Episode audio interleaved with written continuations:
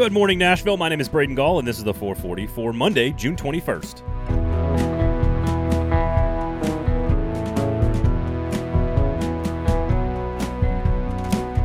Today on the show, we have a first time U.S. Open winner. Nashville SC gets back in action. Baseball fans are as petty as ever, but we begin with Game 1 in the College World Series for both Vanderbilt and Tennessee.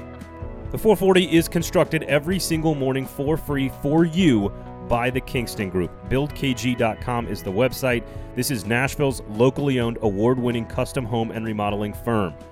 That's a lot of words to basically say these guys are the best at what they do.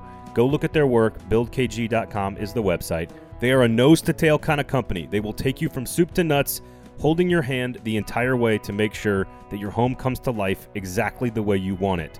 The Kingston Group makes sure that takes place. Check out the website, buildkg.com, and remember the name The Kingston Group. It took 12 innings, four pitchers, and seven runs, but the Vanderbilt Commodores started their College World Series run with a win on Saturday evening.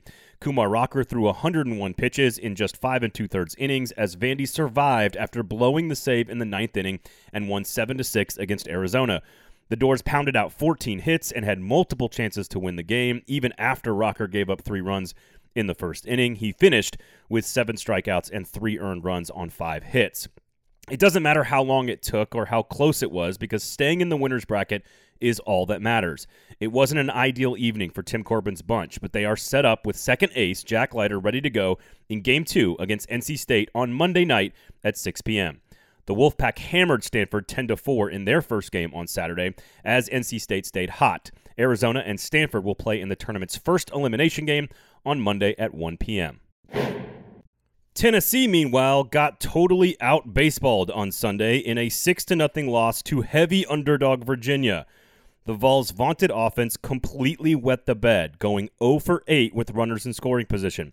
The Vols were undisciplined at the plate, swinging at essentially everything, widening the strike zone, and were unable to execute simple baseball plays to stay in the game.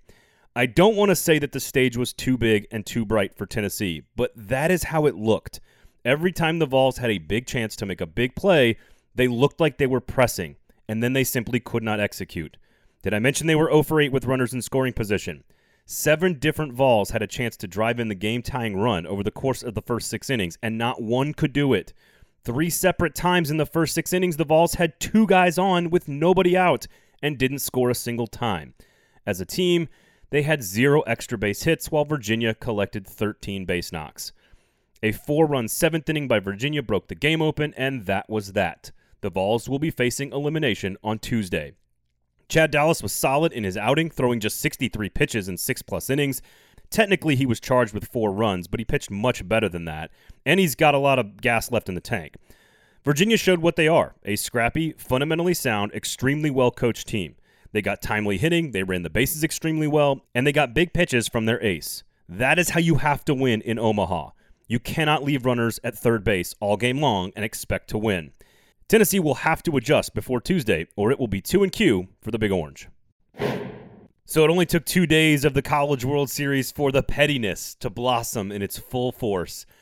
Vanderbilt fans absolutely relishing in the loss by the Tennessee Volunteers to Virginia, just running their yaps all over Twitter, and rightly so. Their team won. Now, I'm not sure I would be talking that much shit on Twitter if your team needed extra innings to win a game and there's still lots of opportunity to be eliminated. I, I, just think that's counting your chickens maybe a little early. Now, there's another side of this equation, which is about the Whistler, and I, I just I don't understand the disagreement about the Whistler. It's obnoxious. There's no question about it being obnoxious. But we've had this conversation so many times that I'm not sure what else we're going to accomplish here. Like, I, I don't know what are we going to all of a sudden wake up and realize that the Whistler is not obnoxious? Are, are Vanderbilt fans going to wake up and all of a sudden not want him at the games? Like, of course not. He's going to be at the games. He's a huge Vanderbilt fan and he, he pays good money. He can do whatever he wants. But at the same time, it's sort of passe now to bitch about it on, on social media and to complain about the fact it is, in fact, obnoxious. It's very obnoxious. But at the same time, it's sort of like, all right, if you're going to watch Vandy baseball, this is what you got to deal with. It's like trying to hit Kumar Rocker's fastball or Jack Leiter's fastball. Like it's just part of the game. You got to deal with it. And you know, Vandy fans, it, it's okay for it to be obnoxious. The same way Tennessee has been obnoxious about winning baseball games all season long.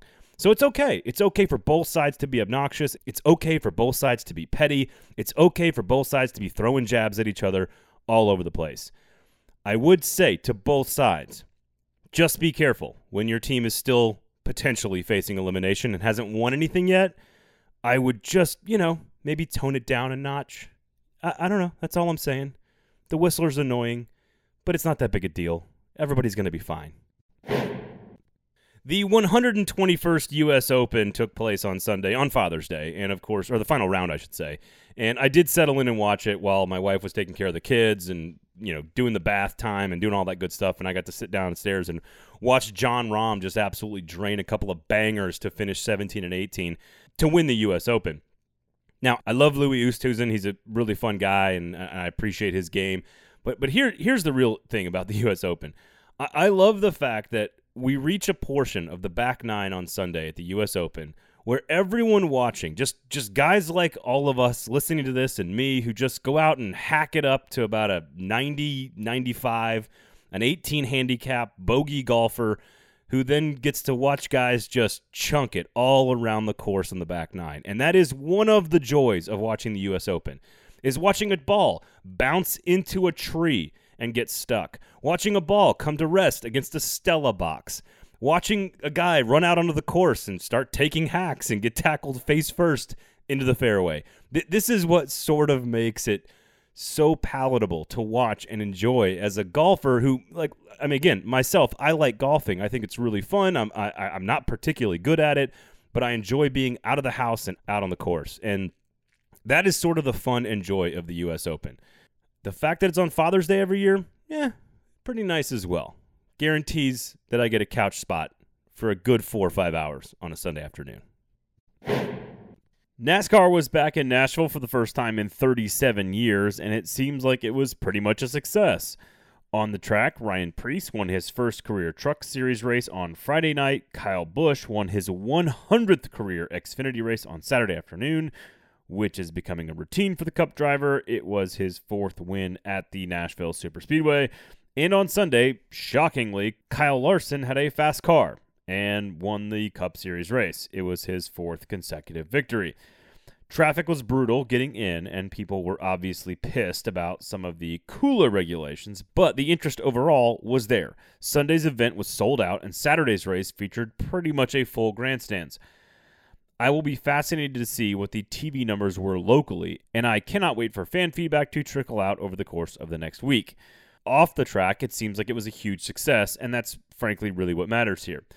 On the track, the product was solid, nothing special, but still enjoyable. There are some big stars attached to NASCAR these days, Dale Jr., not the least of which. So I would expect our town to continue their burgeoning relationship with the top stock car circuit in the country.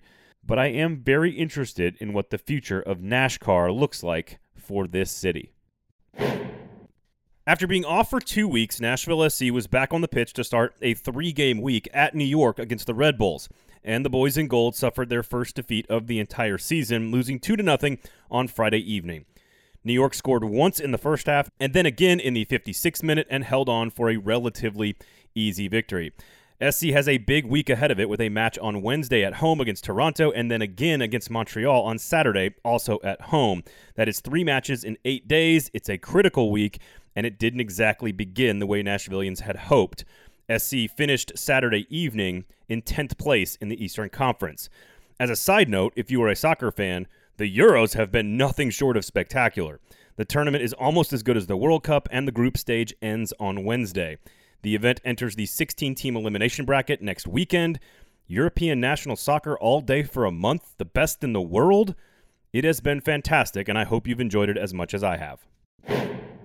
Of course, the 440 brought to you every single day by, that's right, the Kingston Group, our great friends over at buildkg.com. Make sure you check out the website. All their work is up there, whether it's a totally remodeled kitchen, a new custom outdoor living space, you know, a brand new garage or carport, or a totally new custom home from scratch. You name it, they can do it, and they're going to do it in amazing fashion. Again, you don't believe me? Check out the website, buildkg.com, and remember the name, the Kingston Group. Thank you guys all for listening. Of course, we do appreciate it. Please share the show. Just tell one person about the product. We really appreciate it. Of course, you can follow me on Twitter at Braden Gall, at 440 Sports on Twitter and Facebook as well, at 440 Media on Instagram. This has been the 440 for Monday, June 21st. The 440 is a production of 440 Media, written and produced by Braden Gall, music by William Tyler.